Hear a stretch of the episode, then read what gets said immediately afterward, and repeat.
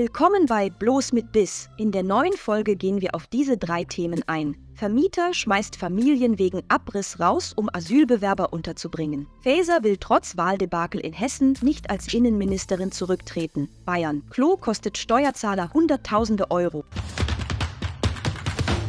Vermieter schmeißt Familien wegen Abriss raus, jetzt ziehen Flüchtlinge ein. Die Immobiliengesellschaft Imprima GmbH hat den Mietern in der Johannes-Brahms-Straße 34 in Dresden gekündigt. Grund? Das Alter und der schlechte bauliche Zustand des Gebäudes. Es soll abgerissen und durch einen Neubau ersetzt werden.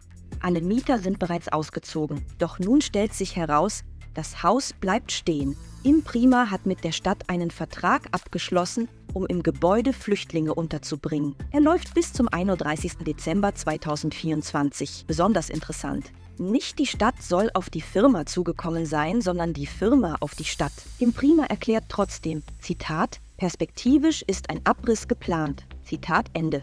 Bald gesagt, aber schwer getan.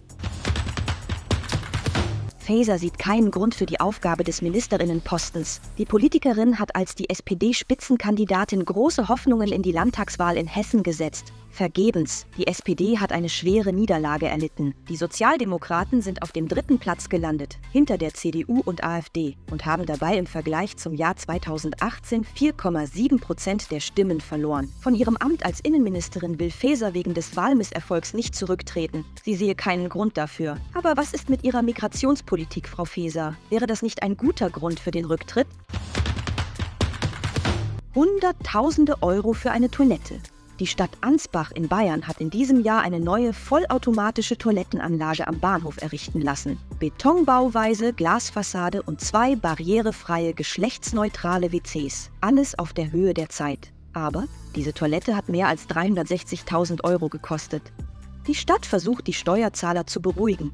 In ganz Deutschland seien Toiletten zu ähnlichen Preisen schon vielfach gebaut worden. Solche Summen verschlagen den Bürgern die Sprache.